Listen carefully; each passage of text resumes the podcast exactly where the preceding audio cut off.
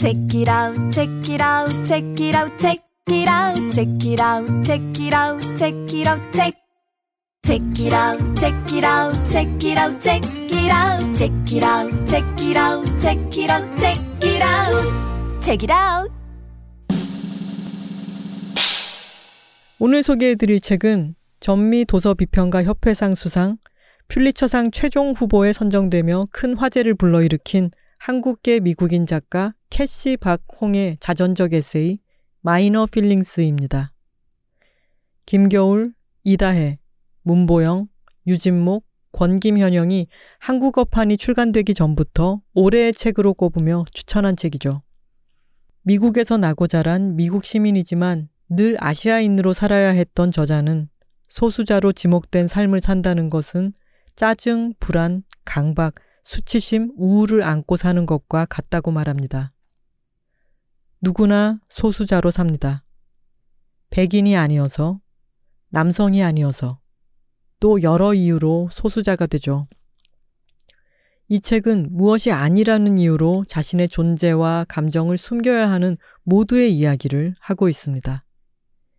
미묘하고 은근한 차별의 말 앞에서 내가 너무 예민한가? 라는 생각을 한 번쯤 해보셨다면 지금 바로 예스24 모바일로 Minor Feelings를 만나보세요. 이 광고는 마티 출판사와 함께합니다. 오늘 소개해드릴 책은 넷플릭스 오리지널 드라마 그리고 베를린에서의 원작인 Unorthodox 밖으로 나온 아이입니다. 이 책은 데버라 펠드먼이라는 젊은 여성이 뉴욕 브루클린 윌리엄스버그의 초정통파 유대 공동체에서 탈출하는 이야기를 담은 회고록입니다. 여성에게 출산만을 기대하는 종교 공동체. 고대의 율법을 철저히 따르며 바깥 세상과 완전히 단절된 그곳에서 주인공은 오롯이 자기 자신이 되기를 열망합니다. 결혼과 출산이 의무이고 그 의무의 증거로 여성의 머리를 몽땅 밀어버리는 사람들이 현대 뉴욕 한복판에 살고 있다는 사실이 너무나 놀랍습니다. 그러나 작가를 가로막는 숱한 억압과 편견이 동시대 이곳에서 살아가는 여성의 삶과 크게 다르지 않아 책을 읽는 동안 주먹을 꽉 쥐고 숨을 여러 번 골라야 했습니다. 그러다 마침내 작가가 바깥 세상으로 향하는 문을 발견하고 발을 내딛는 순간 함께 만세를 외치고 말았습니다. 우리는 누구나 자기 자신으로 살 자유가 있다고 말하며 그것을 찾아가는 여정의 지도를 그려주는 Unorthodox 밖으로 나온 아이. 지금 바로 예스24 모바일로 만나보세요. 이 광고는 사계절 출판사와 함께합니다. Check it out, check it out, check it out, check it out, check it out, check it out, check it out, check. Check it out, check it out, check it out, check it out, check it out, check it out, check it out, check it out, check it out. 시작은 책이었으나 끝은 어디로 갈지 모르는 삼천포 책방입니다. 네, 그러고. 끝이 예정되어 있습니다. 오, 이렇게 훅 들어오네요. 네. 어, 책을 소개하는 삼천포 책방 본연의 시간은 오늘이 마지막입니다. 어제 측면 돌파 댓글 시간에도 잠시 말씀을 드렸지만, 어, 다음 시간 마지막 삼천포 책방은 특집으로 꾸며질 예정입니다.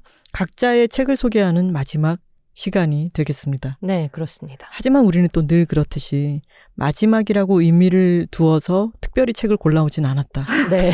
아니 뭐 마지막이라고 하려고 해도 뭐 마지막 책은 뭐가 좋을까라고 생각조차를 잘 못하겠어요. 그렇죠. 네. 내내 그리고 책을 정신없이 읽어가고 있고 그 중에 집어들고 와야 되는 우리의 어떤 어, 삶이 쳇바퀴처럼 이어지고 있는데 마지막도 우리 늘 이런 식이었던 것 같아. 맞아요. 뭐 추석이라든가 무슨 특집이라든가 이럴 때 아, 근데 그냥 들고 왔네요. 네. 이러면서 늘 소개를 했는데 늘 그 초심을 잃지 않는 삼천포 네. 책방의 어, 마지막 시간입니다. 네.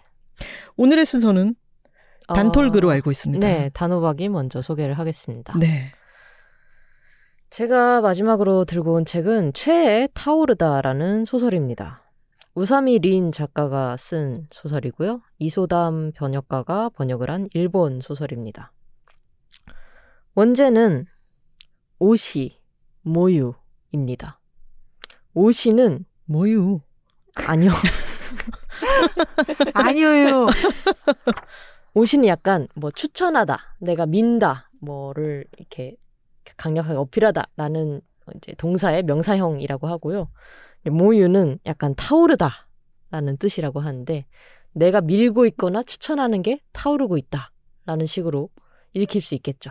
어, 그러면 이 번역을 최애로 한 게 최애라는 말이 아. 소설의 제목으로 들어가는 일은 흔치 않잖아요. 그렇죠. 그렇죠. 근데 옷이라는 음. 그 명사형 자체가 우리나라에서 최애랑 거의 비슷한 음. 의미로 사용이 된대요. 음, 내가 그렇군요. 밀고 있는 어떤 음. 것으로 이제 일본에서도 어떤 단어가 있는 거죠. 아, 이러면 또 기분이 좋기도 하고 또 여상하기도 하고 그렇다. 그지 왜요? 않나요? 내가 밀고 있는 누군가가 나만 알고 있는 사람이었으면 좋겠다는 마음과 그가 타오르길 바라는 어떤 마음이 함께 음. 들지 않나요? 아. 그게 여기서 약간 다른데 음. 이 타오르다는 뭐냐면 네. 우리나라 말로 번역하면 논란, 폭발. 아, 그렇군요. 사건 음. 이런 겁니다. 아. 그랬을 때 지금 이 옷이 모유라는 거를 그냥 직관적으로 번역하면 내가 밀고 있는 어떤 아이돌이나 연예인이 그러니까. 이제 논란의 정점에 음. 서가지고 아이고 사고 쳤네 사고 그렇군요. 쳤어. 이제 사고 쳤고 본진이 폭발됐으며 아, 뭐가 터졌다라는 뜻입니다. 아, 그러네요. 저는 막 엄청 인기를 얻고 핫해졌다는 뜻인 줄 알았더니 그게 아닙니다. 아니었군요. 예, 사건에 아주 활활 타오르게 어, 되는 어떻게 음. 어떻게 이런 삶의 의욕이 좀 마이너스 1 된다고요. 아. 네, 그런 것입니다. 다들 아시죠? 어떤 기분인지. 이제 갑자기 트위터에 인기 키워드, 뭐, 뭐, 트렌드 이런 걸로 갑자기 막, 나의 최애가 내가 뭐, 최애 이름이 뭐, 갑숙이라고 하면 갑숙 논란, 이런 어, 식으로 뜨게 되는 거죠. 아니, 갑숙이가 왜? 하고 이렇게 클릭을 단호박 이대로 괜찮나? 네. 단호박 논란, 뭐, 단호박 사고, 뭐 단호박 폭력, 막 이런 거. 어 근데 만약에 진짜 갑숙일 때는 별로 약간 올드해서 와닿지 않았는데 단호박 사고 단호박 논란 음. 이러니까 내가 막 피가 쭉 빠지는 느낌이 아, 들어요. 그죠. 네. 어휴 막 이런 생각이 그 드네요. 키워드 보는 순간 진짜 몸이 차갑게 식는 느낌. 네네 맞아요. 뭐야? 뭐야, 뭘 했어? 뭐, 뭔 짓을 한 거야 너? 자? 최애가 뭔 짓을 한 거예요? 응. 최애가 첫 문장이 제목이랑 똑같습니다. 최애가 불타버렸다. 음. 펜을 때렸다고 한다. 헐. 아직 자세한 사정은 아무것도 알려지지 않았다. 벌써 재밌어. 나 이 소설 너무 재밌을 것 같아. 어 진짜로. 밝혀진 것이 없는데도 그 사건은 하룻밤 사이에 급속히 논란이 됐다. 아이고 벌써 속구치면서 시작을 하네요. 그쵸. 음. 이제 네. SNS와 뭐 연애 관련 뭐 판이라든지 이런 데가 막 불타오르기 시작하는 거죠. 근데 지금 이 소설에 제가 잠깐 앞을 보기에 어 19세 등단, 네. 21세 두 번째 소설로 아쿠타가와상 수상이라고 네. 되어 있는데 그렇습니다. 이 우사미 린이란 작가는 1999년생입니다. 네. 1999년에 태어난 사람이 아쿠타가와 상을 받습니다. 그 아쿠타가와 상을 받았다라고 했을 때 우리가 약간 충격을 받게 되는 게 일본에서 이 상이 굉장히 유명하잖아요. 그렇죠. 근데 제가- 그런 네. 어, 이 엄청난 권위가 있는 아쿠타가와 상을 21세 두 번째 소설로 수상한 사람의 소설인 거죠. 소설이 이 최애가 논란이 되고 이런 걸로 시작을 하는 거로군요. 네. 제가 재밌어. 아쿠타가와 상 받은 사람으로 기억하는 거는 이제 편의점 인간 쓴 아. 이제 무라타 사야카 등이 떠오르는데요. 끄덕끄덕 하시는 거 보니 톨콩님 잘 모르시는군요. 저는 편의점 인간이라는 제목은 알겠는데 그 작가 이름은 되게 생경하게 들리네요. 네.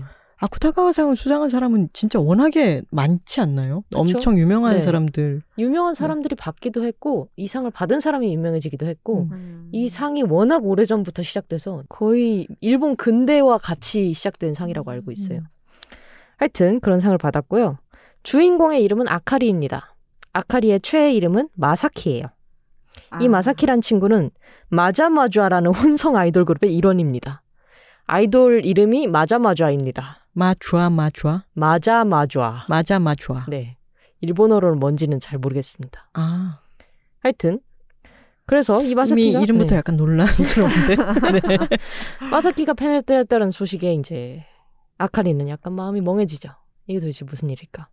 왜냐하면 아카리는 누구보다 마사키를 잘 안다고 확신을 하고 있고 이 사람은 정말 이 최애 마사키의 일거수일투족에 대해서 다 수집을 하고 그것에 대해서 해석을 만드는 블로그를 운영하고 있어요. 음. 아. 이 아카리가 마사키한테 처음으로 빠졌던 데는 4살입니다. 헐. 이 아카리가 4살 무렵에 피터팬 연극을 봤는데 그 피터팬 연극의 주인공이 당시 12살이었던 아. 어, 마사키였어요. 음. 그 당시에는 그냥 봤습니다. 뭐 그런 연극이구나.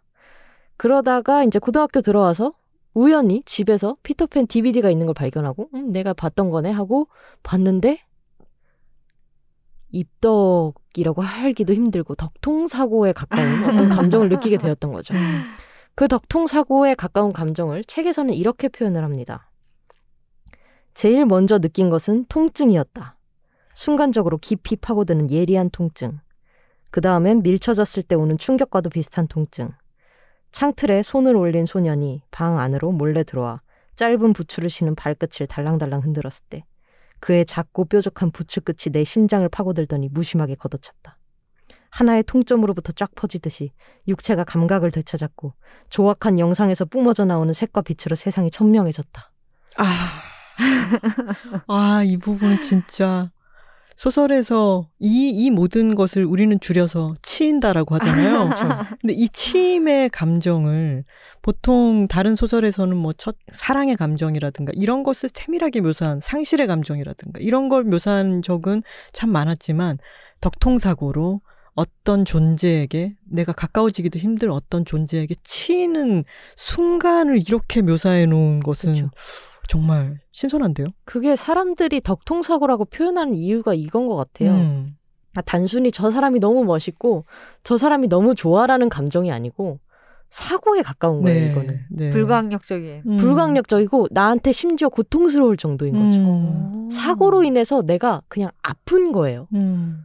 그 아픔을 어떻게든 해결하기 위해서 사람들이 그거를 이제 해소하기 위해서 뭔가를 이제 해야 되는 거죠. 음. 근데 이런 감정에 대해 단호박님은 경험으로 알고 계세요? 아니 없습니다. 아, 그쵸. 저는 그렇게까지 덕통사고 지금 너무 잘 알고 있어가지고 나는 네. 저분도 저는 제가 지금까지 저는 아이돌 덕질이나 덕질을 거의 해본 적이 없는데 유일하게 고등학교 때 또 너무 세대가 나오지만 듀스에 치여가지고 언니 너무 옛날이니? 아니 나 어. 너무 좋아요 지금. 네. 저는 그때가 처음이자 마지막이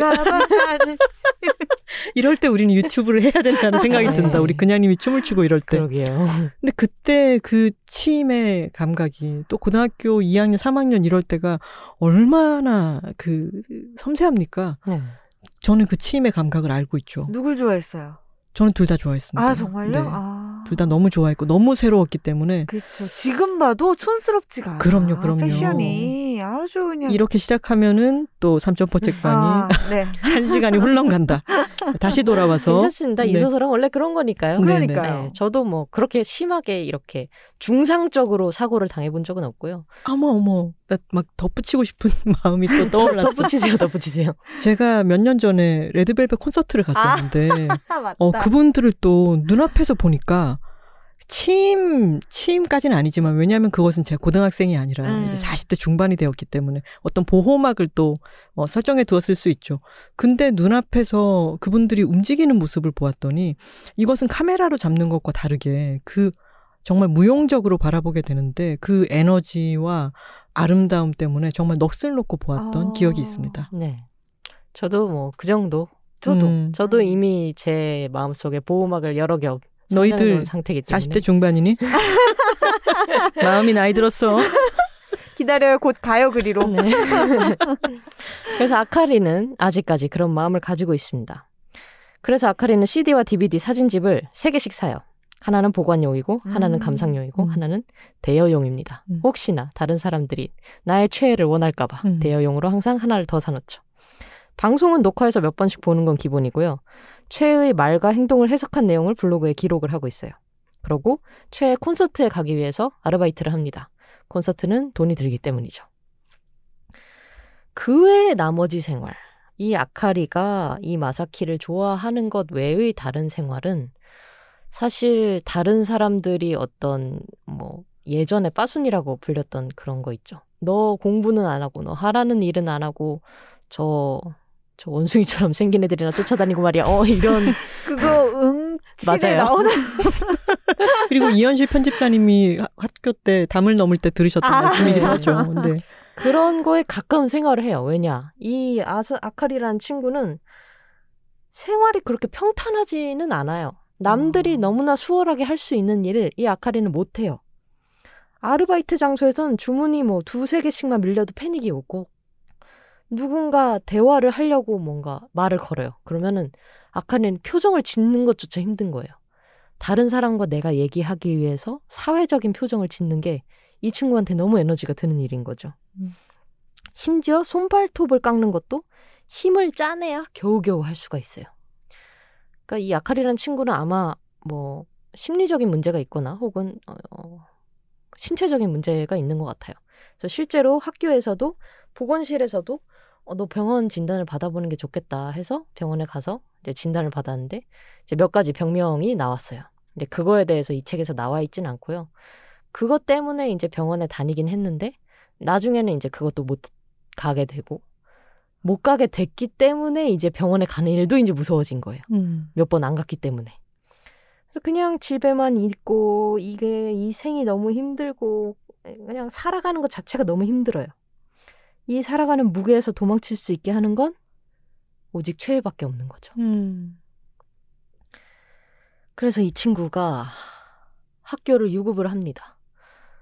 아, 뭔가 과제를 해내지 못했고 어, 시험도 제대로 치지 못했어요. 그래서 일본에는 유급 제도가 있어가지고 유급을 당하게 돼서 결국에 이제 엄마와 아빠랑 얘기를 해서 학교에서 나오게 됩니다. 아르바이트는 잘려요. 예, 뭐몇 가지 일을 하지 못했고 연락을 제대로 받지 못했습니다. 엄마 아빠는 며칠 있다가 너 학교도 안 다니고 취직도 안 할 거라면 이런 식으로 계속해서 너한테 돈을 줄 순 없다. 빨리 가서 취직을 하든지 뭔가 생활을 어떻게든 이어나가라. 라고 하게 됩니다. 최 마사키는 어떻게 됐냐? 최 마사키는 당시 그 그룹에서 1위였어요, 인기가. 음. 근데 그 논란 이후로, 불타버린 이후로 최하위로 떨어지게 됩니다. 아, 그 맞아 맞아 안에 네. 계속 있기는 한 하되. 그쵸. 음. 맞아 맞아 안에서 인기가 최악이 돼요. 사람들이 또 이제 이 마사키에 대해서 이걸 이렇쿵 저렇쿵 얘기를 합니다. 뭐 사실이라던데 20대 여성이랑 어디를 나섰다는데 뭐 내가 아, 근처에 살아서 아는데 얘가 어디서 이렇게 막 음식을 시켜 먹었다더라 어쩌다더라 하는 얘기들이 인터넷에 막 돌게 되는 거죠. 아카리와 마사키는 어떻게 될 것인가? 그것은 알려드릴 수 없습니다. 저희는 어, 삼천부 책방에서 소설을 이야기할 때는 항상 결말을 약간 이런 식으로 야고르게 배치하기 때문에 결말은 말씀드릴 수 없고요. 뭐가 좀 전개되고 난 뒤에 네, 결말이 한참 그러시든가. 남은 것 같은데 갑자기, 어. 네? 이쯤에서 끊어야 됩니다. 아, 그래요? 내용 책이 조금 얇기도 하지만. 책이 얇기도 하고요. 어, 주요 줄거리는 어쨌든 그 아사키가 아카리가 아카리가 얼마나 마사키를 좋아하는지와 어떤 식으로 마사키를 생각하는지 그리고 마사키를 위해서 어떤 행동을 하는지에 대해서 얘기가 나오고 있고요. 그리고 마사키가 방송이나 어떤 팬미팅에서 했던 얘기가 뭔지 이런 얘기들이 나와요. 주요 줄거리 자체는 그겁니다. 그냥 아사키가 좋아했는데 최애가 불탔고 이 최애는 인기가 떨어지고 이제 주인공은 학교에서 유급되고 힘들어집니다. 뭔가 석연치 않으시죠? 그 끝까지 읽었을 때 어, 느낌이 어떠셨나요? 끝까지 읽었을 때는 아, 새로운 가지- 소설이다. 뭐 이런 생각이 드셨나요?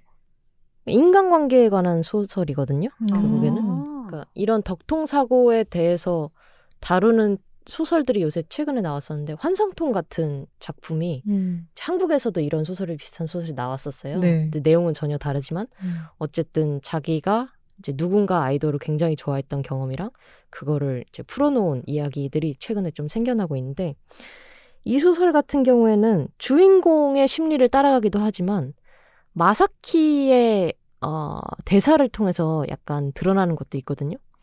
그게 뭐냐면 주인공은 마사키의 일거수일투족을 다 알았고 너무나 잘 안- 아는 나머지 팬미팅에서 예상 답변까지 줄줄 깰 수 있어요.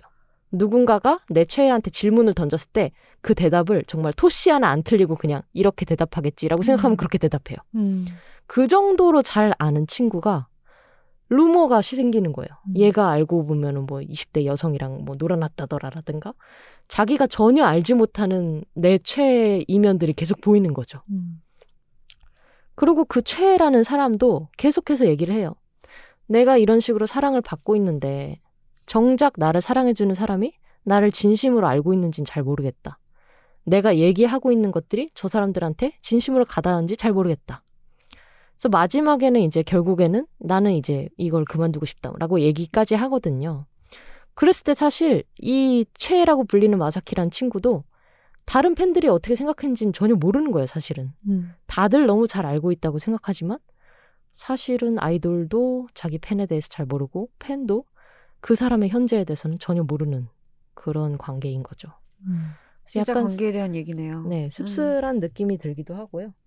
그리고 애정의 강도와 빈도에 대해서도 자주 생각을 하게 되는데요. 음. 이제 아까도 얘기했지만 10대 때 불타오를 수 있는 것에 에너지가 있잖아요. 네. 있어요, 있어. 그래서 음. 어떤 덕통사고를 당한다라는 거가 뭐 30대나 40대가 됐을 때는 에어백도 차고 내가 무릎 보호대도 하고 다니고 조심조심 하고 지팡이도 짚고 다니고 음. 다 한단 말이에요. 그래서 언제 어디서 어떤 매력이나 어떤 사람이 나에게 달려들어도 우리는 거기에 그렇게 고통 같은 덕통사고를 느끼는 비율은 좀 줄- 줄어듭니다. 음. 근데 10대는 이제 제가 만물 호르몬설이라고 하는 것이 맞아, 있어요. 맞아. 10대, 20대 만호설. 때는 네. 호르몬의 작용에 의해서 모든 감정이 증폭이 되는 맞아요. 그런 게 있습니다. 그래서 그런 생각을 좀 자주 했거든요. 했고요. 이 책을 보면서. 음. 그러고 사실 시- 만물 호르몬설이라고 하지만 제가 10대 때 저랬냐. 그냥 그랬던 것 같지는 않거든요. 저는 10대 때도 그냥 단호박이었을 것 같아요. 예, 그냥 저는 저였어요. 그냥 10대 때도 저였고 20대 때도 저였고 30대 때도 저예요. 저는 이 정도의 고통을 느낄 정도의 강렬한 애정을 줄 수는 없는 사람이다라는 어, 생각을 그러면 했고요. 지금까지 살아오면서 정말 아플 정도로 사랑에 있- 빠져본 있죠. 경험은 있는데? 네. 사고적으로 당하지는 않고 아, 이제 어떤 우상적으로 당하지는 않아요. 아, 네. 오케이. 어떤 느낌인지 아시겠죠? 네. 그 그래서 약간 제 자신을 돌아보는 계기가 되기도 했어요. 이 소설을 아. 보면서. 음, 그래 나는 결국 이런 사람이구나라는 생각을 다시 한번 했고요. 저는 부산에 요새 왔다 갔다 하고 있는데 제가 옛날에 주고받았던 편지함을 엄마가 이제 어. 막 쌓아놨던 거 이런 거 정리를 좀 해라 그러면서 이제 와르르 해주셔서 정리할 거 하고 그러는데 어 듀스의 한 멤버인 이현도 말고 김성재 아. 씨가 어 사망했지 않습니까? 네. 아주 갑작스럽게 음. 컴백하자마자 그때 제가 같이 덕질을 하던 친구와 주고받았던 편지 같은 것이 있는데 제 편에서 쓴 것도 있고 친구가 쓴 것도 있고 근데 그때의 그 마음 상태는 정말 심각한 그럼요. 사고의 수준인 거고 저는 그 당시 만신창이가 되어 있던데요. 어. 네. 네. 근데 그때를 그 이 편지를 본 지가 지금 얼마 안 됐기 때문에 아 그때 그 내가 갖고 있었던 마음은 정말 아주 진하고 강렬한 것이었구나라는 것을 지금 다시 상기해서 느끼는데 또 오랫동안 잊고 있기도 했어요. 그렇죠. 한편으로는. 네. 근데 아까 그 애정의 농도에 대해서 말씀하셨지만 저도 그 덕통 사고는 당한 적이 없는데 그렇게 크게 근데 그냥 연애에 있어서도 내가 이제는 누군가를 굉장히 빠르게 사랑에 빠지거나 뭐 엄청나게 진하게 거기에 몰입하거나 할 수 없는 사람이 되어버린 것 같은 느낌을 가끔 받을 때가 있거든요. 네. 이게 남들도 다 그런 거니까 정상 열린 마음으로 생각을 해라. 맞아요. 저희가 아무리 무릎 보호대 하고 에어백 하고 다녀도 사고는 나옵니다. 아, 사고가 그래요? 나옵니다. 아, 네, 근데 안 그러겠거니 할 때 다가오는 것이 사고예요. 아, 그래요? 네. 아. 사고가 좀 났으면 좋겠네 싶어서 이러고 있을 때는 사고가 마음가짐도 그렇고 잘 나지 않는다. 아, 하지만 그게 네. 어떨 땐 좀 서글퍼요. 아니에요. 아니에요. 그렇게 네. 서글퍼 하고 있을 때 다가오는 것이 사고다. 고양이가 왔네. 아, 고양이가 아. 올 수도 있고 어떤 형태로든 네. 어, 가능성은 언제나 있는 것이고 근데 그 그렇죠. 가능성을 너무 찾기보다는 내가 그런 가능성이 없어도 혼자 어, 1인분의 인간으로서 잘 기능하고 잘 살고 있고 친구들과의 관계 속에서 행복감을 잘 느끼는 사람으로서 살고 있으면 됩니다. 사고가 아. 일어날 때가 되면 일어나는 것입니다. 네. 네. 뭐 자잘하게 사고가 오면 그건 또 좋은 일이죠. 음. 네. 작고 귀여운 사고들이 우리 주변에 얼마나 많이 있어요. 하지만 하다 바람은 피지 마 다들. 아, 네. 어. 언니 갑자기 급발진? 바람 바람 얘기가 니들. 아니고요. 뭐제 경우에는 뭐 따개비 같은 거 얘기한 거였습니다. 아, 따개비. 따개비가 아. 너무 좋고 뭐 갑자기 뭐 피아노가 너무 좋고 음, 나의 그렇죠. 고양이가 너무 좋으며 뭐 그런 음. 거죠. 뭐 음. 바람은 아닙니다. 음. 그러니까 우리는 미적지근한 인간이 된 걸까요? 아닙니다. 아니에요. 아닙니다. 네. 아, 서- 수많은 어떤 가능성들을 내가 모르는 가능성들을 아. 갖고 있는 거죠. 잠재태로 갖고 있는 거죠. 맞아요. 그러니까 많은 것을 계속해서 호기심을 갖고 저런 거는 나는 관심 없어라고 해 두기보다는 좀 기웃거려 보는 태도가 중요한 것 같아요. 아, 네. 오케이 오케이 접수. 네. 삶이 무미건조하다고 그렇게 어, 고민하실 필요는 없을 것 같습니다. 아. 라고 아주 무미건조하게 말씀하셨습니다. 이 소설에서도 사람에 따라 애정이 다른 다른 걸좀 보여주는데요. 주인공의 친구가 한 명 나와요. 이 친구의 이름은 나루미인데 나루미도 파고 있는 장르가 있습니다. 하지만 이 친구는 메이저를 파지 않습니다. 이 아. 친구는 마이너 중에 마이너. 일본에서 지하 아이돌이라고 하는 지하 아. 아이돌을 파고 있어요. 지하 아이돌이라는 단어를 들어보신 적 있나요? 처음이에요. 네. 일본의 아이돌 시장이 굉장히 발달을 했잖아요. 네. 그래서 공중파에 나오고 방송에 나오는 아이돌이 있는 반면에 소규모 극장 지하에서만 공연을 한다든지 아니면 그 지역에서만 활동을 하는 아이돌들이 있습니다. 아. 그 아이돌들을 통칭해서 지하 아이돌이라고 부르고 하고 아니 좀뭐 부르고 있고요. 인디 뭐 이런 식으로 부를 수 있지. 않나? 네. 지하로 꼭 그렇게 어, 인디라는 느낌과 네. 거의 동일한 네, 음. 그런 거죠. 근데 어감이 너무 그죠? 다르죠? 네. 그 친구는 그래서 지상을 파다가 이제 지하를 팝니다. 지상을 아. 파다가 네. 이제 지상에 더 이상. 그렇죠. 어, 지상은 만날 수도 없어요. 그리고 아. 내가 아무리 좋아해봤자 그 사람은 나에 대해 몰라요. 음. 하지만 지하는 만날 수도 있어요. 어. 접근 가능성. 네. 음, 그리고 이 중요합니다. 친구의 말에 따르면 잘하면 사귈 수도 있어요. 음. 중요합니다. 네. 음. 그러니까 사람마다 애정이랑 애정에 쏟을 수 있는 에너지는 서로 다른 거죠. 네. 나루미를 보면서 그런 생각을 했고요. 또 하나 생각하게 된 건 일본에 대한 건데요. 아쿠타가와 상에 대해서 초반에 얘기를 했듯이 일본에서 유명한 상인데 아까 편의점 인간도 제가 읽었을 때 굉장히 충격이었거든요. 그 줄거리가 이제 편의점에서만 일하는 사람이 주인공인데 이 사람은 다른 사람들이 얘기하는 그 사회 성공 이런 것들이 도저히 이해가 되지 않는 사람이에요. 음. 나는 그냥 평생 편의점에서만 일하는 게 너무 좋아. 편의점은 나를 안정되게 하고 여기서만 일했으면 좋겠어. 다른 사람들이 얘기하는 돈 많이 버는 거나 아니면 뭐 안정적인 직장을 갖는 거나 그런 건 너무 너무 신경 쓰여. 그런 게 아니야. 나는 내가 좋아하는 건 편의점이야. 이런 식으로 얘기를 하는데 그 주변의 인간상들도 아, 일본이 현재 이런 상황이겠구나라고 생각하는 중 등장인물이 굉장히 많이 나왔거든요. 음. 그 중에 하나는 이제 주인공을 맴도는 사람 중에 남자 친구가 한명 있는데 이 친구는 세상의 모든 것들이 마음에 안 들어요. 모든 게 다 너무 너무 원시적이야. 음. 그래서 틈만 나면 조몬 시대라는 얘기를 해요. 조몬 시대는 어, 음, 뭐죠? 고대 약간 고대 아닌가요? 약간 주라식 시대 비슷한 음. 그런 느낌인데 고조선이야 뭐야 이런 느낌인. 거죠. 네. 나만 빼고 모든 것들이 다 고조선인 거예요. 아. 음. 그런 친구도 나오고 이 최 타오르다도 어, 지하 아이돌 얘기도 나오듯이 일본의 생활상 같은 것들이 너무 잘 나오고 음. 뭐 아르바이트를 하는 모습이라든지 아니면은 이제 어떤 식으로 연애 사업이 굴러가고 있나 이런 내용도 나오고 해서 어, 일본이 더욱 약간 파편화되고 있나라는 음. 생각을 좀 하게 되더라고요. 아. 음. 아마 다른 사람들도 다른 외국 사람들도 현대의 한국 소설을 읽으면 아 한국은 최근 이렇구나라고 깨닫게 되지 않을까 싶기도 하고요. 음. 내용 자체는 굉장히 얇습니다. 보시면 아시겠지만 130이 안 됩니다. 130쪽 정도 되고요.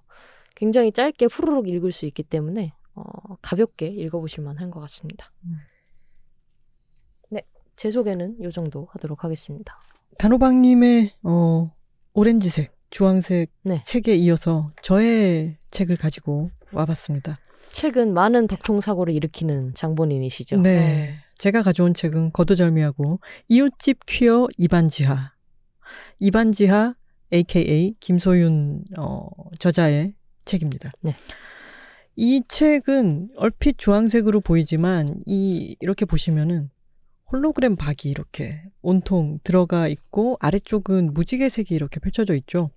음, 이것은 초판에만 해당되는 왜냐하면 돈이 너무 많이 들기 때문에 어, 그런 사양이라고 합니다. 어, 초판이 제 손에 어, 들어와 있고요. 여기 띠지가 있습니다. 띠지에 이렇게 적혀 있어요.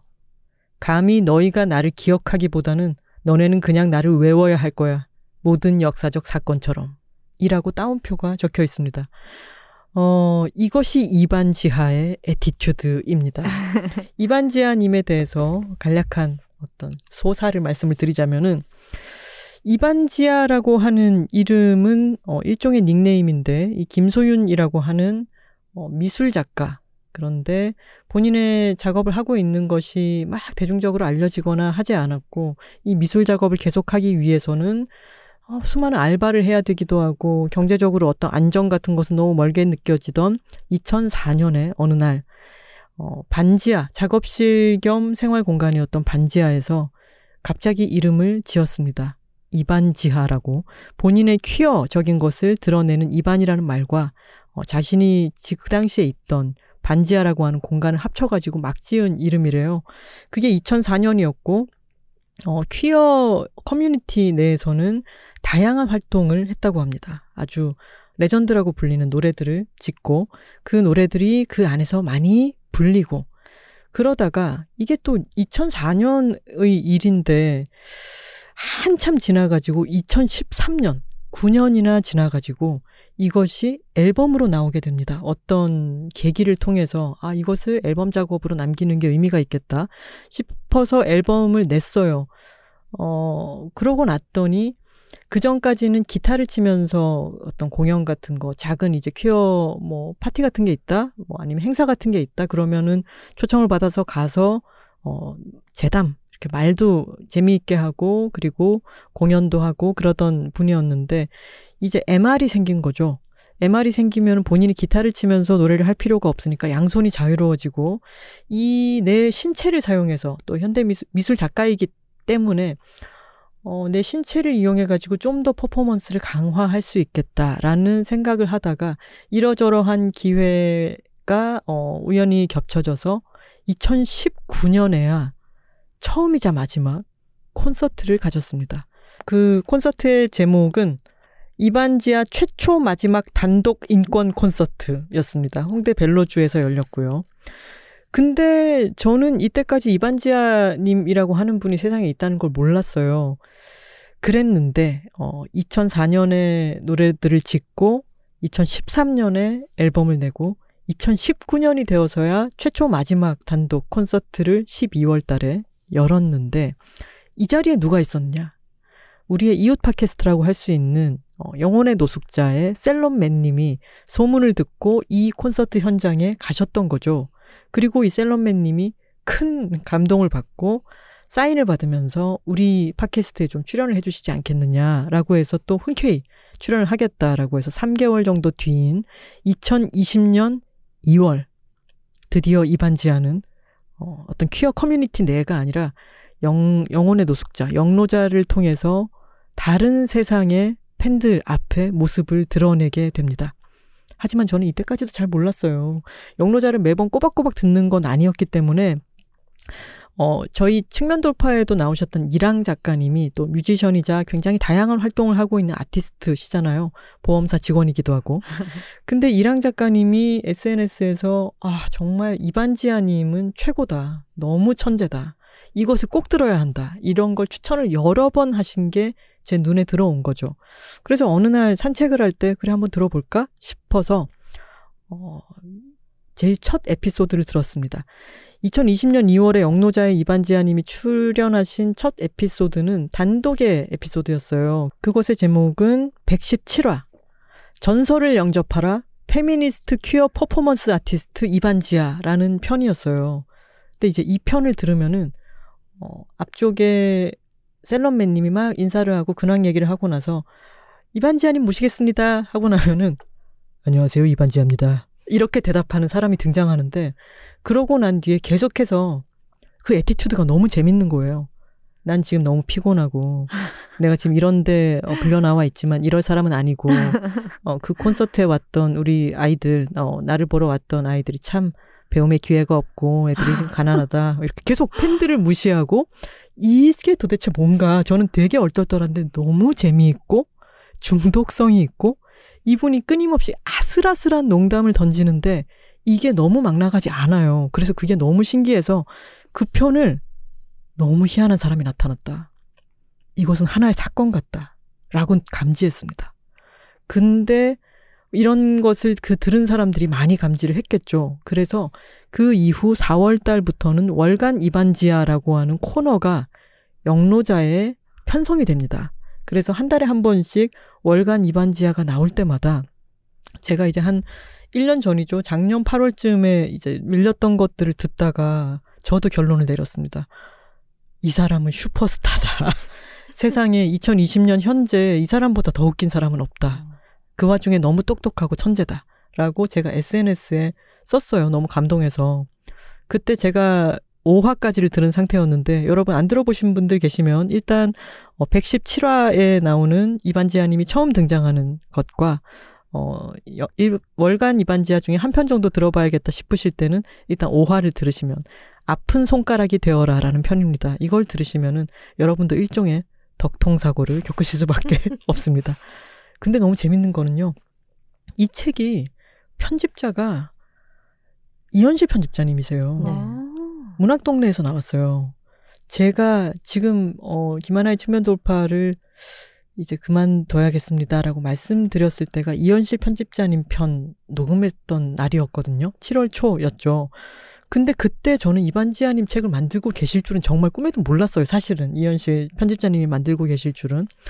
그랬는데 어 여튼 그 인연을 얘기를 들어봤더니 이현실 편집자님은 제가 SNS에 이 사람 천재다라고 쓰기 전까지는 이반지아님을 몰랐다는 어. 거예요.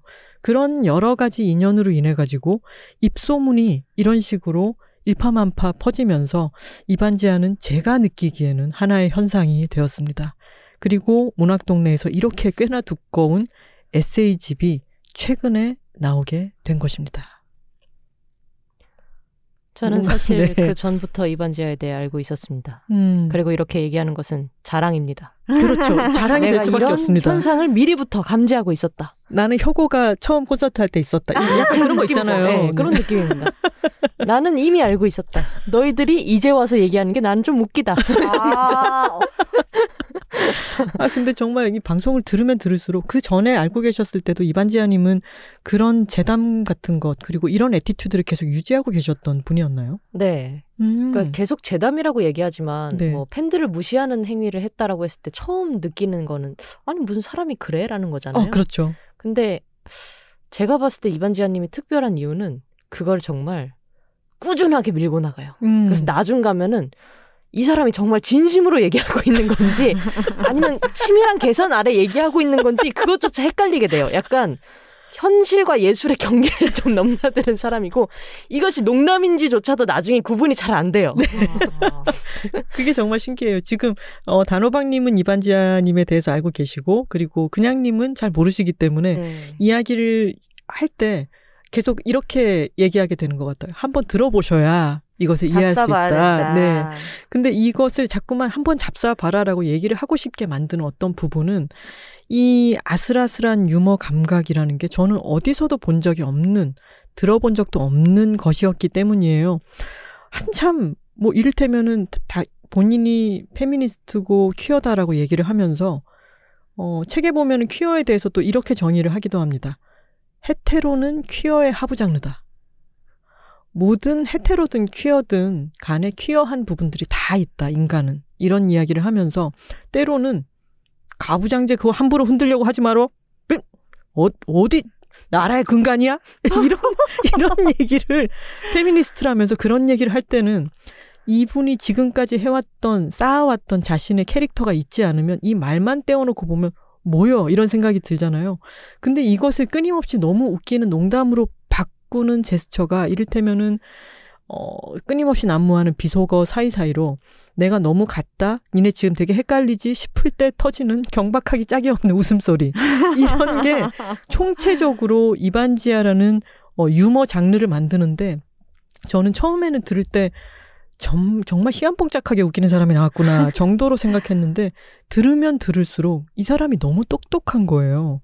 근데 이게 똑똑하다는 게 영리하게 잘 빠져나간다 식의 똑똑함이 아니라 이것에 대해서 사유를 아주 탄탄히 오랫동안 해왔고 이 사람은 자신만의 철학으로 뭔가를 계속해서 쌓아온 사람이기 때문에 뭔가 농담을 실시간으로 막 뭐가 날아올 때 왜 축구 선수들이 희한한 각도에서 날아오는 거를 바로 막 발리슛해서 차놓고 이럴 때 그게 우연일 수가 없잖아요. 물론 그 순간에 몸을 틀어서 차는 건 본능적인 거지만 그 전에 수없이 많은 훈련을 했기 때문에 그런 장면이 나오는 거잖아요. 근데 끝없이 이런 농담을 계속해서 골에 넣는 이분의 농담 코드 같은 걸 들으면서 저는 뭐랄까요. 현대 작가 아티스트 중에 바바라 크루거라는 사람이 있습니다. 이 사람은 되게 촌철살인으로 어 작업을 해 놓은 걸 보면 되게 재밌어요. 흑백 이미지 위에다가 빨간색 타이포 왜 슈프림이라고 하는 브랜드 아시죠? 그 브랜드도 거기서 영, 영, 영감을 받았다. 뭐 이런 거를 읽은 적이 있는데 뭐 이를테면은 protect me from what I want. 내가 원하는 것들로부터 나를 지켜줘. 라든가 뭔가 그런 어떤 촌철살인의 말들을 던져요. 뭐 I shop therefore I am 이라든가. 근데 그런 말들이 너무 쉽고 웃음이 틱 터지는데 현대 사회, 현대 자본주의 사회에 어떤 것을 너무 담고 있고 그것을 세련된 방식으로 그리고 순간적으로 던지기 때문에 아주 흥미로운 부분들이 있는데 저는 그런 식의 탄탄하면서도 생각해 볼 수 있고 비틀린 유머를 실시간으로 계속 던지는 이 사람은 대체 누구일까 싶어서 정말 궁금했습니다.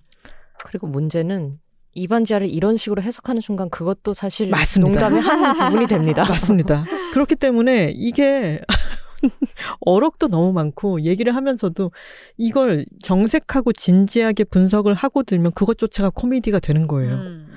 그리고 어, 이 책을 이제 읽어보면요.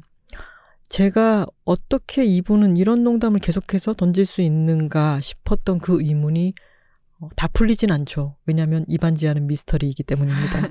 하지만 어떤 많은 부분이 짐작이 되기도 하고 이 책은 앞에 프로필에 보면은 현대미술가로서의 활동, 애니메이션 감독으로서의 활동, 퍼포머로서 작가 각본가로서 활동, 그리고 맨 마지막에는 유머리스트라고 적혀 있어요.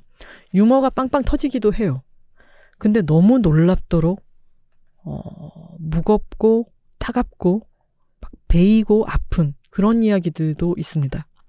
그리고 졸업 작품 때부터 음, 졸업이 결정되지 않아서 반려되어서 어, 작품을 다시 만들어야 했던 때부터 자신이 생긴 대로 살기 위해서 음, 이분이 보면 영어도 잘하는 것 같고 어, 또 서울대 미대를 나왔고 그러면은 여러 가지를 사용해서 어, 어디에 어떤 자리를 잡을 수도 있겠죠. 그런데 엄청 알바를 하고 분투를 합니다. 호텔에서 알바를 해서 자기 시간을 이제 작가로서의 시간을 확보하기 위해서 새벽부터 오후까지 일하는 호텔 알바를 하는데 그러면은 이제 아래로 아래로 위로 위로라고 하는 글이 있었어요. 그게 어떤 거냐면 새벽같이 버스를 타고 출근을 해서 호텔의 가장 지하의 몇 층에 있는 여자 휴게실에서 옷을 갈아입고 위로 위로 위로 올라가는 거죠. 그러면은 호텔의 스위트룸 같은 데서 장기 투숙을 하고 있는 호텔의 손님이 조식 식사를 하러 올 때 지금 내가 새로 배치를 받았지만 절대로 그 사람들한테는 몇 호실이냐고 물어선 안 되는 거죠. 그러면은 그 사람이 저쪽에서부터 코너를 꺾어서 여기까지 오는 10m 정도 동안 내가 메모해 놓은 이, 어, 것들을 보면서, 특징을 보면서, 아, 저 사람은 지금 몇 호 사람이구나. 그러면 반갑게 웃으면서 그 사람을 안내해야 되는 거예요. 너무 고된 강도의 노동에 시달리면서도 계속해서 웃어야 하고 그 어떤 말하는 격이라고 하는 거를 놓쳐서는 안 되고 그러면서 그런 서비스를 흠결 없이 제공을 하고 나면은 다시 지하 휴게실로 내려와서 두루마리 휴지를 목 뒤에 받쳐놓고 오후 시간이 다가도록 침을 흘리며 잘 수밖에 없다는 거죠. 이런 이야기를 읽고 있으면, 어, 내가 내 어떤 작업을 내 스타일대로 하기 위해서 나의 시간을 만든다는 것이 얼마나 불가능한 일인가를 알게 해요.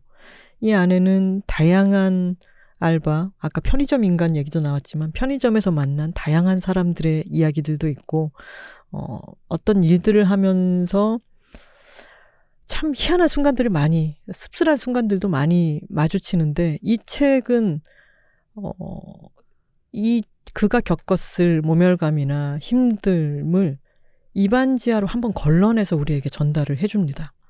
그게 저는 이 책이 힘든 이야기를 하고 있지만 또 아주 힘든 순간도 있지만 이 작가의 뭐랄까요? 그것은 음, 성격이랄까?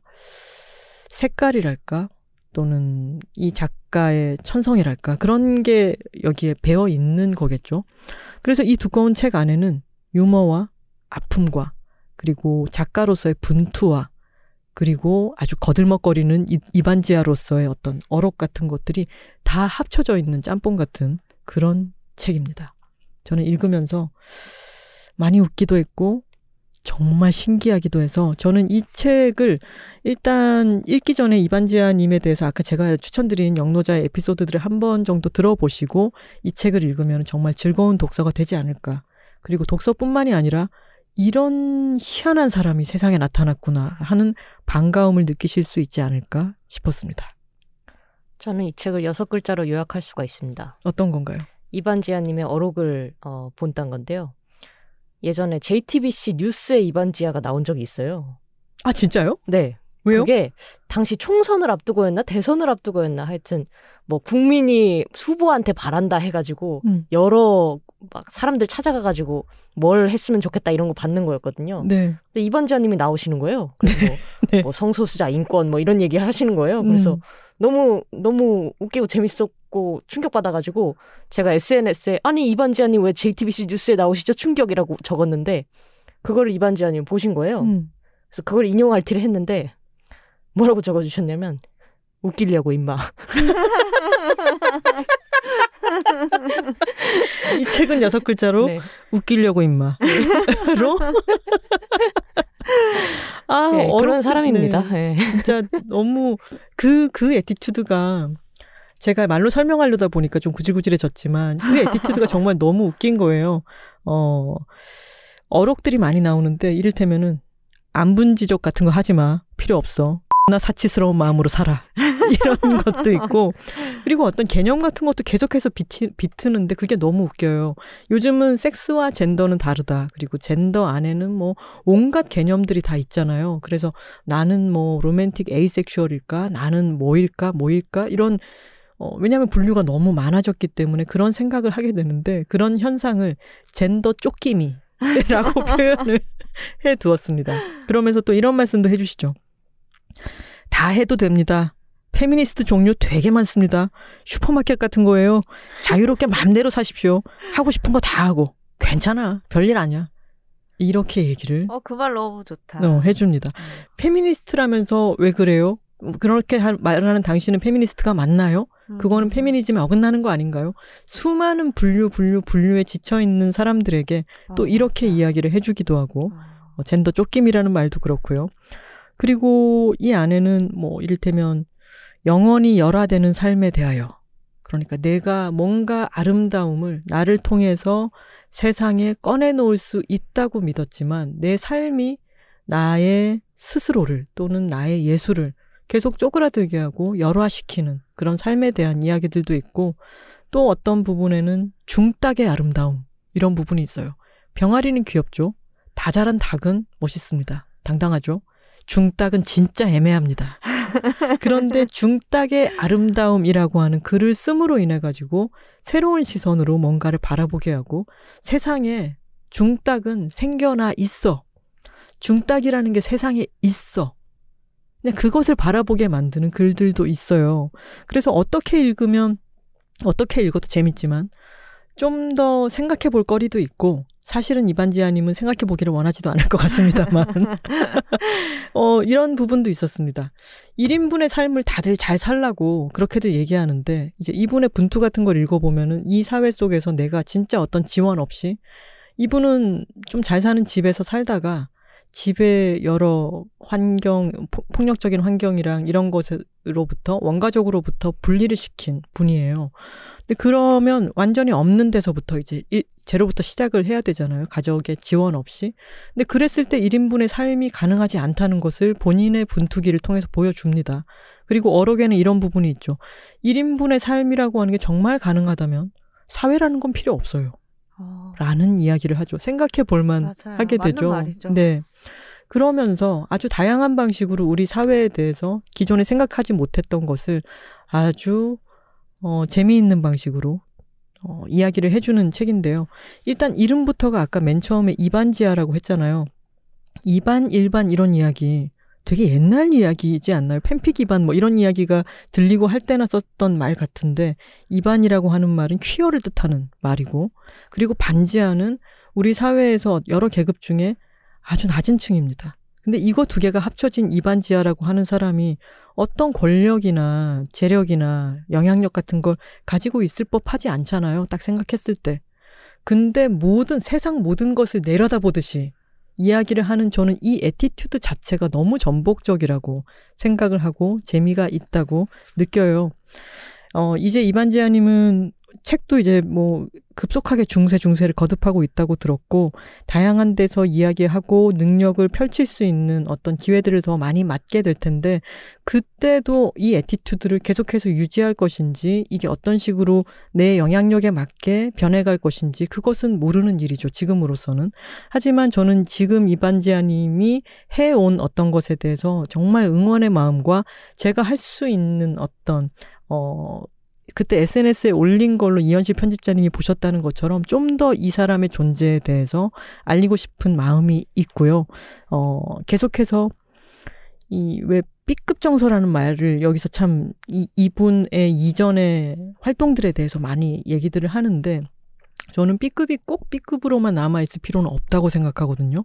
이를테면은 지금 넷플릭스에 올라와 있는 루폴의 드랙레이스 같은 시리즈는 전 세계적으로 히트를 친 시리즈인데 사실은 드랙퀸의 쇼라는 아주 하위 장르 중에서도 하위 장르였던 어떤 것을 전 세계적인 엔터테인먼트로 바꾸어낸 것이기 때문에 저는 어 지금 어떤 것이 B급이다. 뭐 아주 작은 것이다. 그것은 아주 서브컬처다라고 하는 것이 언제까지 서브컬처로만 있을 필요는 없다고 생각합니다. 네. 제 소개가 너무 길었네요.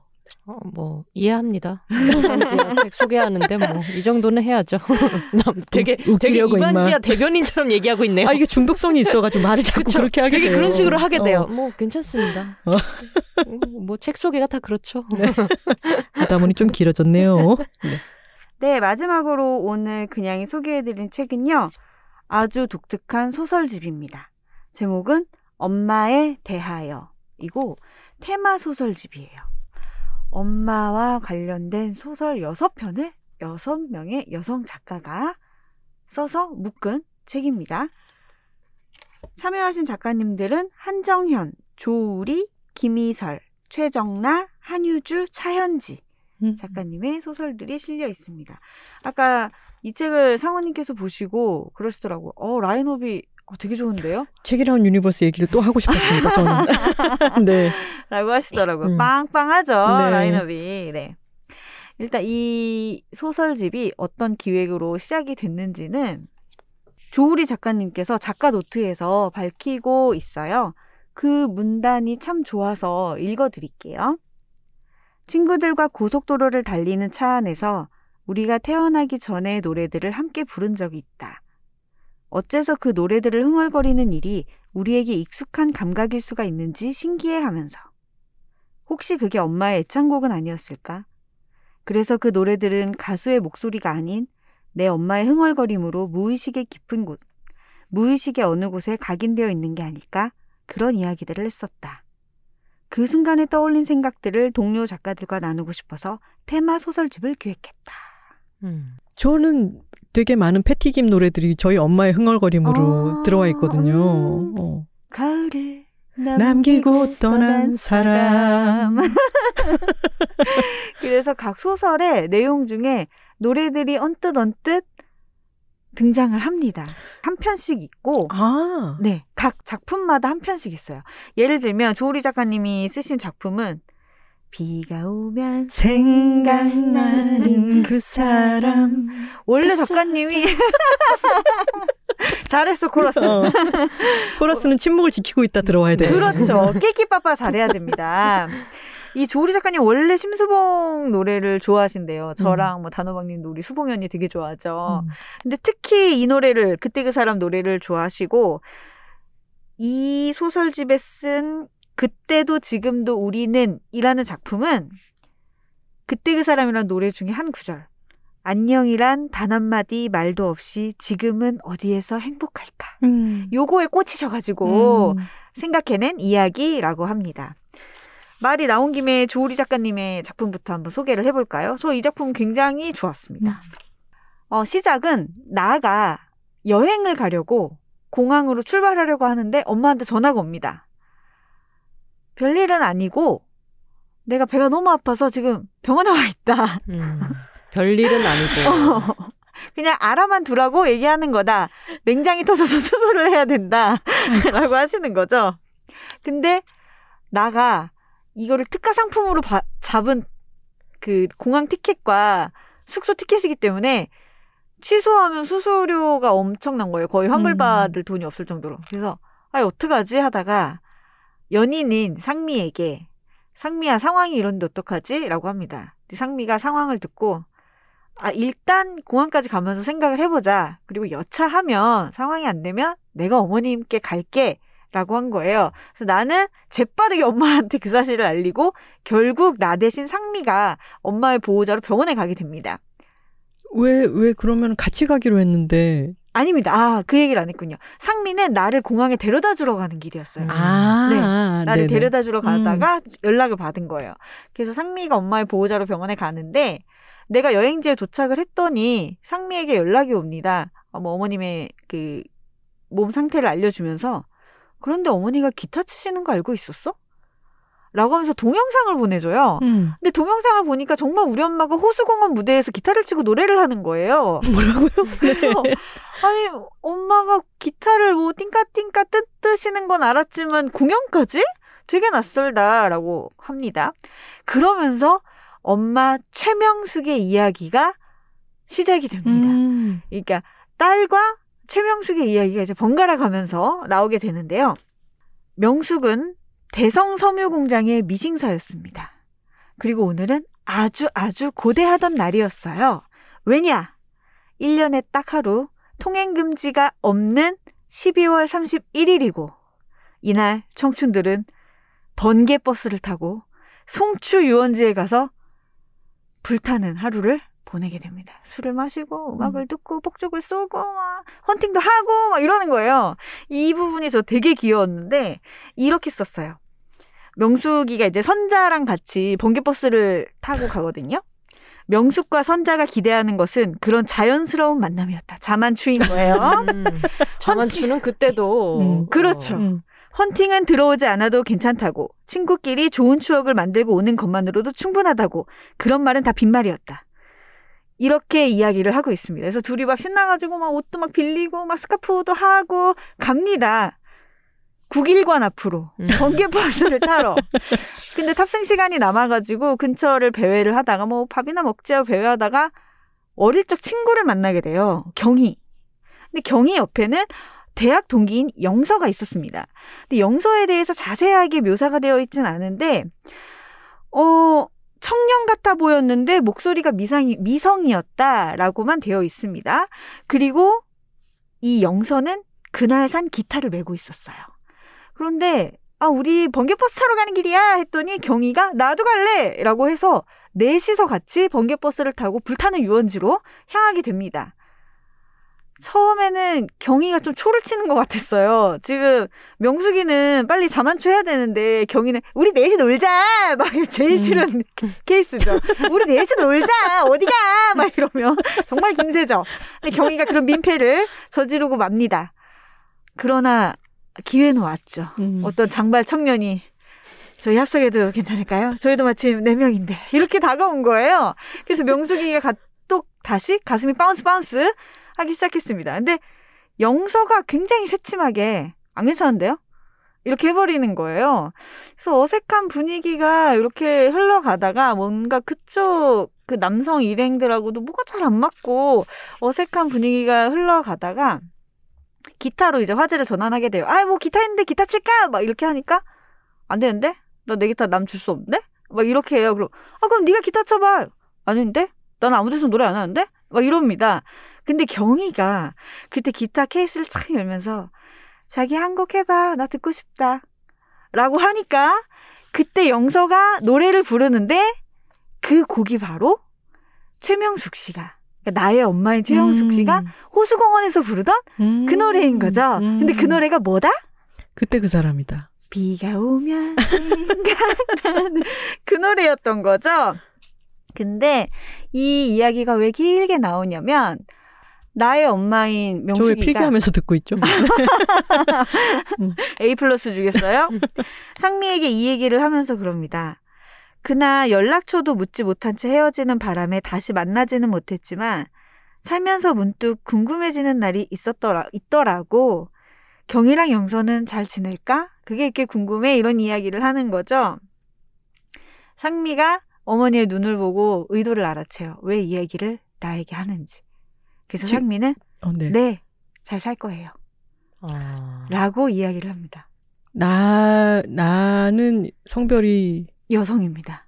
아 지금 이 엄마가 이 이야기를 길게 상미에게 네. 어, 나, 여성인 나의 연인인 상미에게 이야기를 던, 들려주고 아, 그걸 나는 잘- 상미를 아, 통해서 음. 듣게 되는 거죠. 음. 어, 그러니까 엄마가- 생각나는 사람이 있기 때문이죠. 그러니까 음. 아, 엄마가 번개버스 헌팅에 갔다가 옛날에 실패했다는 얘기는 나도 들었었는데, 아, 그런 자세한 내막이 있었어? 음. 근데 엄마는 그 얘기를 상미한테 한 거죠. 음. 근데 그 이전에 나오는 에피소드도 있는데, 상미가 과일 바구니를 사들고 우리 엄마한테 인사를 하러 온 적이 있었어요. 그리고 이따금씩 엄마의 생일이거나 뭐 명절이거나 하면 과일 바구니를 보내기도 하고 하는 겁니다. 그리고 몇 차례 엄마랑 만난 적이 있고요. 근데 내가 상미 부모님께 뭔가 인사를 드리려고 한다거나 하면은 아 신경 쓰지 마라고 하는 거예요.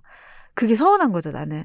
그래서 어디다 말은 못하고 엄마한테 아니 걔는 나한테 그런다 서운하게 라고 했더니 엄마의 반응이 야 좋지 뭘 그러냐 나는 네 할머니 내가 신경 안 써도 됐으면 아주 깨춤을 췄겠다라고 하는 거죠. 음. 그러니까 나가 당황해서 아니 그게 무슨 소리야? 라고 하는 에피소드가 잠깐 나와요. 음. 그런데 엄마가 나중에 상미를 붙들고 이 얘기를 하는 거죠. 난 가끔 음. 궁금해지더라고. 걔네 음. 잘 지내는지. 아름다운 얘기야. 그쵸? 요 작품도 아주 좋았고요. 음. 또 인상적이었던 작품은 처음 나오는 첫 번째 단편인데 한정현 작가님의 결혼식 멤버라는 소설이에요. 임나나가 주인공입니다. 나나라는 여성이 주인공입니다. 이 여성은 연구원이고요. 동거를 하던 남자친구와 결혼을 앞두고 있는 상황이에요. 근데 자신이 예전에 만들어 놓고 쓰지 않던 지메일 계정이 있었는데 여차저차 해서 그 계정에 접속을 하게 됩니다. 로그인을. 근데 알 수 없는 발신자로부터 메일이 계속 와 있는 거예요. 쌓여 있는 거예요. 제목 없음으로 해서. 뭐야 하고서 클릭을 해서 열어봤더니 당신을 알고 있고 당신의 논문을 내가 검색하면서 몇 편을 읽었고 어떤 논문의 주제는 굉장히 흥미로웠고 이런 이야기들이 나오고 있습니다. 아마 메일에서 풍기는 뉘앙스로 봤을 때는 사설 탐정을 통해서 나를 찾아낸 것 같아요. 결론만 이야기하면 이 메일의 발신자가 말하기를 내가 당신의 생물학적 엄마라고 오. 이야기를 합니다. 나는 일단 회신은 하지 않아요. 그리고서 이제 그동안 온 메일을 계속 이따금씩 읽게 되는데, 그러면서 나가 처한 현실과 현재의 상황과 그 메일의 내용이 또 번갈아 가면서 나오게 되는데, 그러면서 나는 내 생물학적 엄마, 그러니까 잘 몰랐던 그녀의 이야기를 듣게 됩니다. 직접적으로. 어, 그녀는 대만에서 태어나서 일본에서 자란 대만과 일본이 이중국적 자이고 내가 어렸을 때 우리 아버지와 이혼을 했고 그 뒤로 일본에 가서 살았고 그리고 대중문화 연구자예요. 그 사람 또한 생물학적인 엄마도 그런 이야기를 듣게 되는데 이 소설에서 음, 굉장히 중요하게 다뤄지는 부분들은 뭐냐면 말씀드렸다시피 나의 상황과 엄마의 그 메일 내용이 번갈아가면서 나온다고 했잖아요. 그 수십 년의 간극을 두고서 너무나 유사한 상황이 두 여성에게 벌어지는 걸 독자들이 볼 수가 있어요. 음. 고학력의 여성이 그리고 굉장히 자기의 공부에 대해서 열의가 있을 때 그녀를 사랑하는 남자들은 많지만 결혼까지 하겠다고 나서는 남성은 왜 그때나 지금이나 없는가. 그리고 그 똑같은 상황을 경험하게 돼요. 이 엄마 같은 경우도 자신에게 연애를 걸어온 한국 남자들은 꾸준히 있었으나 결혼 이야기만 나오면 어 그러면 애는 누가 키울 거야? 내가 공부를 계속 하겠다고 하니까 음. 그러면 애는 누가 키울 거야라고 하는데 이 나나의 아버지는 그러지 않았던 거죠. 그래서 결혼을 했어요. 음. 그런데 자신이 그 대학원 이후에 박사 이후 과정을 도쿄에서 밟을 수 있는 기회가 생겨서 가겠다고 했더니 남편이 나는 타국에서 애를 키울 수 없다 라고 해서 그럼 나 혼자 가서 공부를 하겠다 라고 했더니 뺨을 때리는 거죠. 헐. 너는 애 엄마잖아. 네 너한테 내가 1순위는 아닐 수 있어도 너한테 애는 1순위여야지. 아니 근데 뺨은 왜 때려? 씨. 이렇게 하는 겁니다. 하지만 엄마는 참지 지는 않죠. 아빠 아니야? 어. 엄마는 어린 나를 업고 남편을 가격합니다. 어 가격. 음. 책을 집어던지면서 난 나를 지켰다. 눈에는 눈이다 이 새끼야. 그렇죠. 엄마는 이야기를 합니다. 그런데 나도 지금 그런 비슷한 상황이었던 거예요. 음. 나도 연애하는 동안 다들 그렇게 아 그래 너는 굉장히 열정과 재능을 가진 아이지 너의 앞길을 축복한다라고 하면서 결혼까지는 이르지 못하는 거예요. 음. 근데 결혼을 하겠다는 남자가 나타났고 사실 나는 조금 그거를 고맙게 생각했던 것 같다. 음. 왜냐하면 주변에서 어떤 압박이 들어오는 거죠. 너도 이제 서른 중반이야. 야 자잘구레한 거 갖고 싸우지 마. 그러다 괜히 갈라서 그런 데더라. 그냥 가 쭉. 이런 압박들이 들어오는 거죠. 음. 그래서 결혼을 하려고 했으나 아, 이 시대의 간극을 두고도 변하지 않는 이 남자의 태도는 뭐죠? 결혼하려는 남성이 내가 집에서 연구하고 집안 살림하는 것을 노동으로 치지도 않고 노는 거라고 생각을 하고 음. 그리고 너는 나에게 내가 집에 있는 날은 삼시세끼 밥을 새로 해서 주어야 된다고 생각을 하고 이런 식인 거예요. 그래서 한 번은 나랑 결혼 왜 하려고 하냐고 했더니 한다는 말이 어 그래도 너는 사고는 안 칠 것 같다. 음. 뭐 바람도 돈이 있어야 피우는 거지만 뭐 이따위 말을 한다든가 음. 아니면 어 우리 유전자가 괜찮은 것 같아 아이 생각도 해야 되잖아 이세 생각도 뭐 이런 말을 한다든가 음. 아 저도 이제 읽으면서 언니 도망쳐라고 외치게 음. 되는 음. 그런 남자예요. 아, 내가 이 결혼을 왜 하려고 하는가? 그러니까 이 결혼을 하려고 하는 나의 욕망 같은 것을 깨닫고 파혼을 하게 돼요. 음. 근데 그 시점에는 이 엄마에게 메일이 오지 않다가 파혼이 진행되고 나서 엄마에게 다시 메일이 오는데 그렇게 쓰여 있는 거예요. 아, 내가 파트너가 아파서 한동안 병원에 다녔다라고 하면서 나는 도쿄에 온 이후에 내가 동성을 사랑한다는 걸 인정하게 됐다라고 음. 하면서 나는 이제 그 사람이랑 웨딩 세레머니를 하려고 해. 음. 내가, 그러니까 딸인 내가 참가해줬으면 좋겠어. 음. 어, 와줬으면 좋겠어. 라고 초대를 하게 됩니다. 그 뒤로 답장을 선뜻 하지 못하다가 이 소설의 마지막에는 회신을 합니다. 근데 그 내용은 물론 여기서 이제 다 공개를 할 수는 없고 다만 한 부분을 읽어드리자면 이렇게 씁니다. 나는 이제 나와 같은 이야기를 하는 사람과 조금 더 대화를 나눠보고 싶어요. 그래서 나는 그냥 귀하와 이야기를 나누고 싶어요. 나는 그렇게 귀하를 알고 싶습니다. 서로를 귀하라고 음. 이제 호칭을 음. 하거든요. 그 호칭이 어, 그거 좋다. 그쵸. 그 호칭이 참 좋았다고 이야기를 해요, 주인공이. 음. 근데 저도 그 호칭에 대해서 좀 곰곰 생각해 보더, 보게 되더라고요. 왜냐면 엄마와 딸은 어떨 때는 투머치 가까워가지고 서로를 침범하거나 할킬 때도 있어서 이게 귀하라고 하면 적당한 거리감이 있는 음. 그렇기에 서로를 더 존중하게 되는 너무 가까울 때보다 존중하게 되는 그런 느낌을 주더라고요. 음. 음. 이 소설처럼 엄마의 삶과 딸의 삶을 같이 동일선상에 놓고 번갈아 가면서 보여주는 작품이 또 김희설 작가님의 작품이에요. 음. 거기에서는 간략하게 이야기를 하면 엄마인 나가 30년 전에 부모님의 반대를 무릅쓰고 이 사람과 살겠다고 이 남자와 살겠다고 집을 뛰쳐 나와서 아이를 낳고 살았는데 딸을 낳고 살았는데 남편이 사기를 당하면서 하던 일이 사기를 당하면서 그냥 넘어져서 일어나지를 못하는 거예요. 아이고.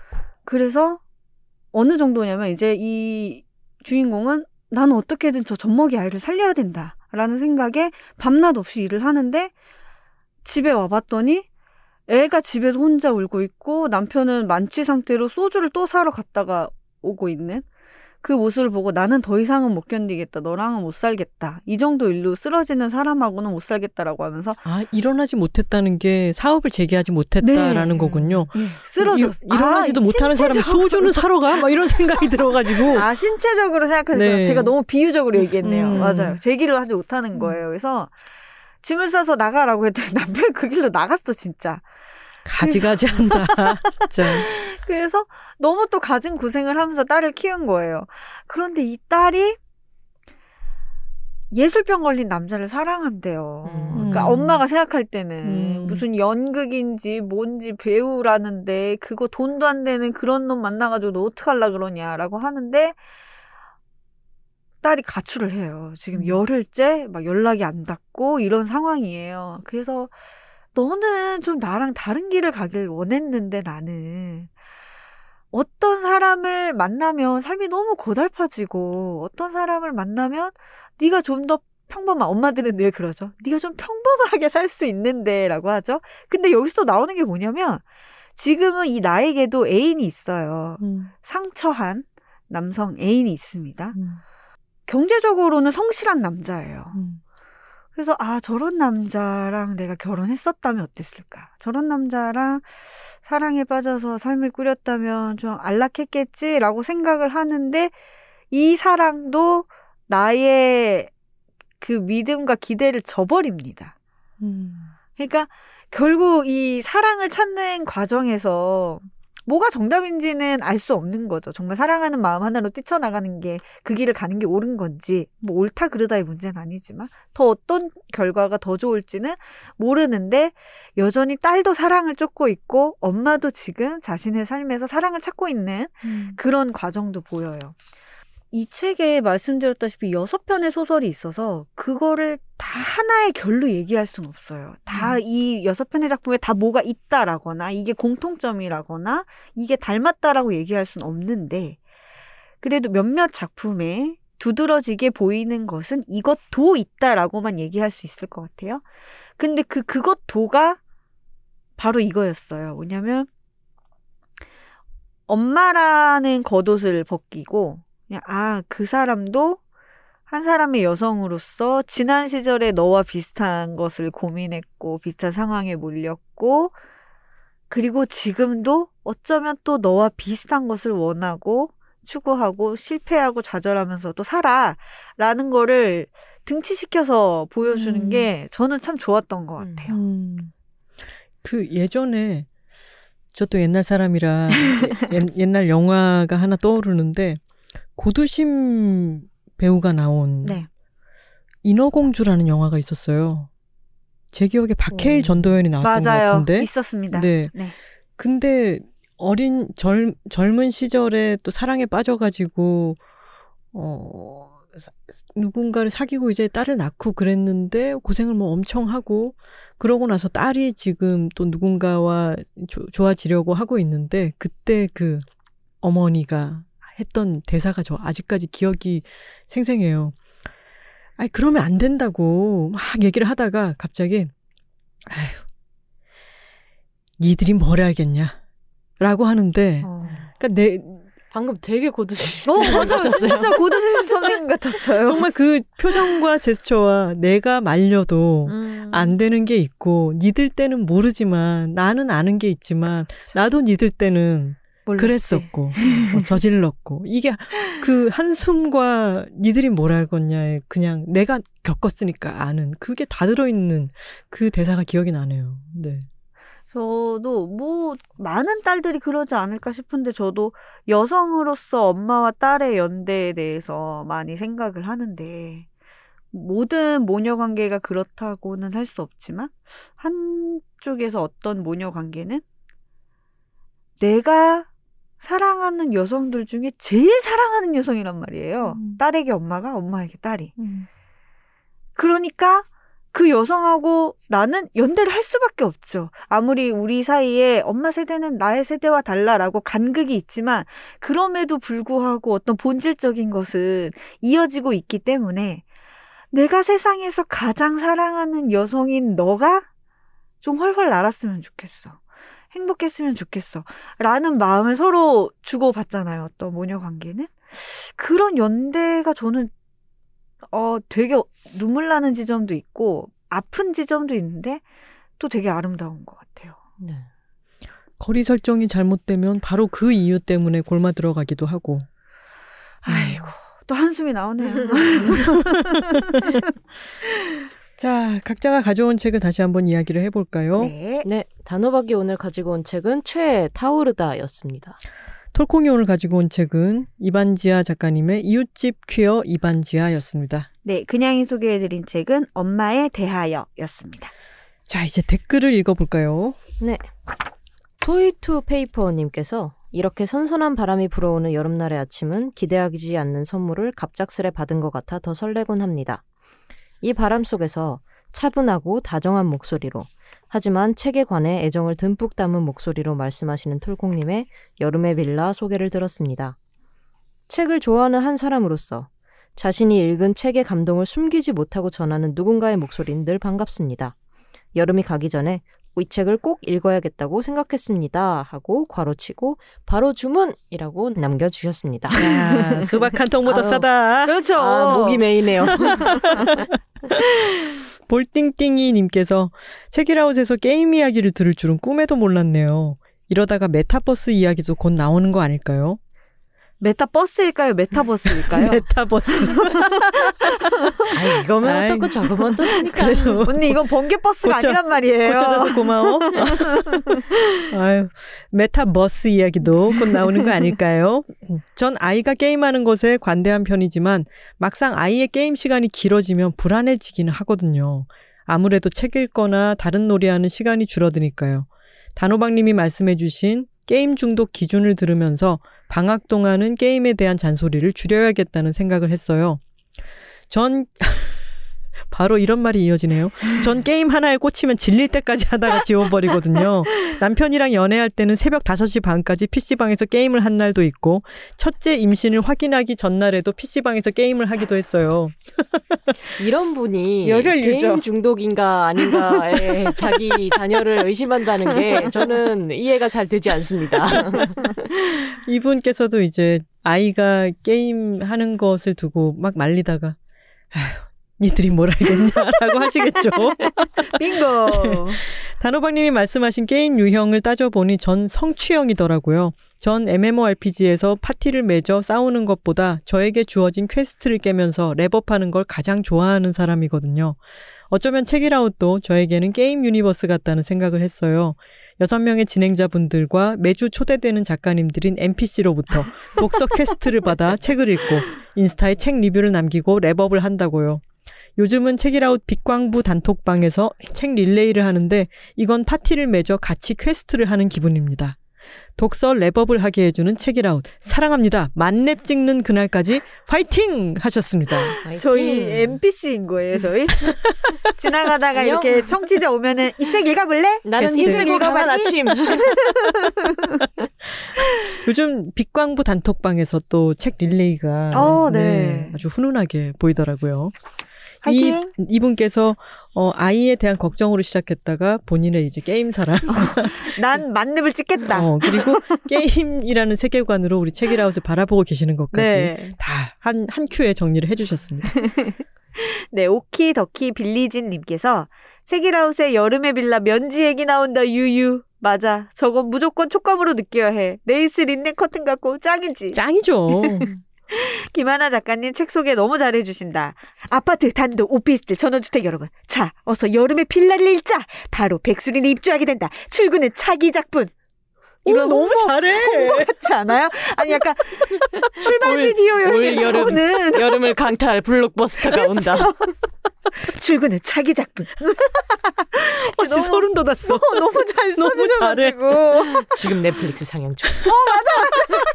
맞아요. 아니 이런 식으로 또 예스 24에서 영상 찍는 거 많잖아요. 그냥님을 좀 섭외하세요.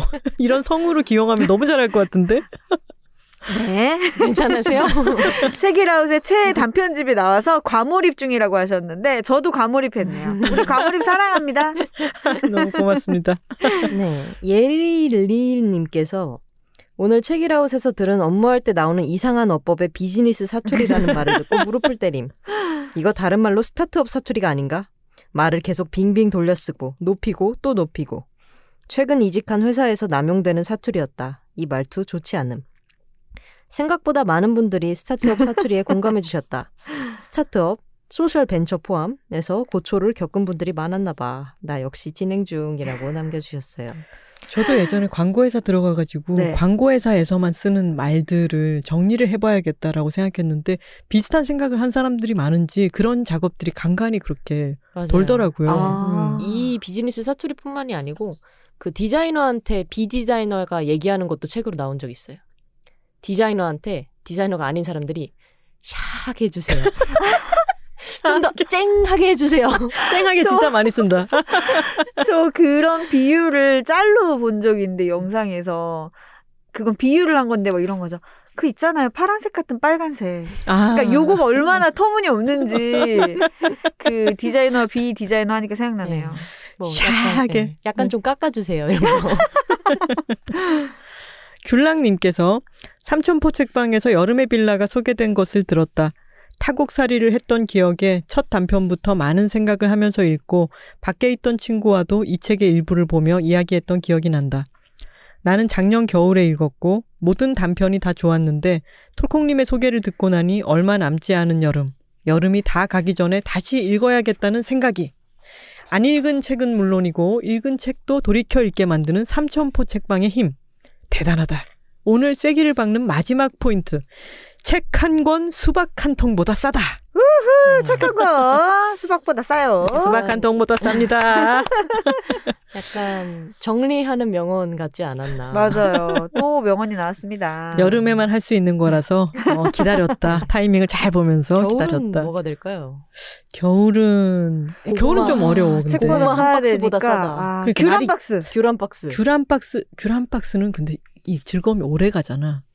수, 수박은 수박은 빨리 먹어야 되거든. 음. 아, 약간 언니 귤도 고라요. 그러네. 저 아, 여기는 청, 골아요. 청과 코너가 아니고요. 수박이 근데 더 딱 오는 게그 한 덩어리 약간 책과 약간 비등비등하게 느껴지지 아, 않아요? 그렇죠. 요거 하나 살 돈이면 요것도 하나 사라. 그렇죠. 원 플러스 원 개념으로 약간 귤한 박스는 귤이 워낙 다글다글 많으니까 그쵸. 좀 밀리는 느낌이 어, 맞아요. 책이. 어. 음. 쪽수에서 맞아요. 밀리는 느낌. 자, 삼천포 시작, 삼천포 책방의 마지막 청과 코너로 마무리되겠습니다. 아 그러네요. 진짜 오늘이 삼천포 책방에서 책을 소개하는 마지막인데 이렇게 청과 코너로 네. 마무리를 하게 되, 되다니 정말 삼천포 책 방답다 그죠. 싶네요. 그냥 저희답게 네. 저희답게 책을 마무리하는 걸로 해볼까요? 삼천포 청과물 상회 오늘 마지막 시간을 가졌습니다. 네, 저희끼리 좀 너무 즐겁게 얘기했지만 사실 어, 어제도 말씀드렸지만 이 소식을 듣는 청취자분들은 좀 충격이 크실 것 같아요. 아니 무슨 소리야 지금? 지금 그만둔다고? 이게 마지막이라고? 이런 어떤 생각을 계속 하실 것 같은데 제 생각에는 뚜껑님 한동안 좀 조심하셔야 될 것 같아요. 우리 청취자분들이 진짜 잡아서 아 저 사람을 의자에 묶어놓고 계속 진행만 하게 하겠다. 그렇게 생각할 수도 있어요, 진짜. 아, 저의 이 복잡한 마음을 다음 어, 삼천포 책방에서 저의 이 복잡다단한 마음을 한번 털어놔 보도록 하겠습니다. 예, 저희가 마지막은 아니고요. 다음 삼천포 책방 시간에 다시 돌아올 텐데요. 다음 시간은 책에 대한 이야기보다는 저희 방송에 대한 이야기를 하려고 합니다. 이제까지 방송을 들으시면서 저희한테 궁금하셨다거나 아니면 이제까지 방송을 들으시면서 느꼈던 어떤 감정, 소회 같은 게 있으시다면 자유롭게 팟빵과 오디오 클립에 댓글로 남겨주세요. 저희가 늘 그렇듯 댓글을 소개하면서 마지막 시간을 어, 장식해 보려고 합니다. 채널레스 인스타그램, 트위터 통해서도 받고 있고요. 트위터에 DM 보내주시면 저희가 차곡차곡 갈무리 하겠습니다. 어디든지 책이라웃 해시태그로 해주시면은 저희가 예전에도 말씀드렸지만 본인 아날로그 연습장에 쓰시는 것만 아니라면 어디든지 찾아가가지고 또 긁어서 보도록 하겠습니다. 네. 어, 여러분과 함께 나눌 이야기 많이 기다리고 있을 테니까요. 다음 시간에도 다시 찾아와 주시기 바라겠습니다. 매주 목요일과 금요일 알람 맞춰 두세요. Check it out, check it out, check it out, check it out, check it out, check it out, check it out, check. Check it out, check it out, check it out, check it out, check it out, check it out, check it out, check it out, check it out.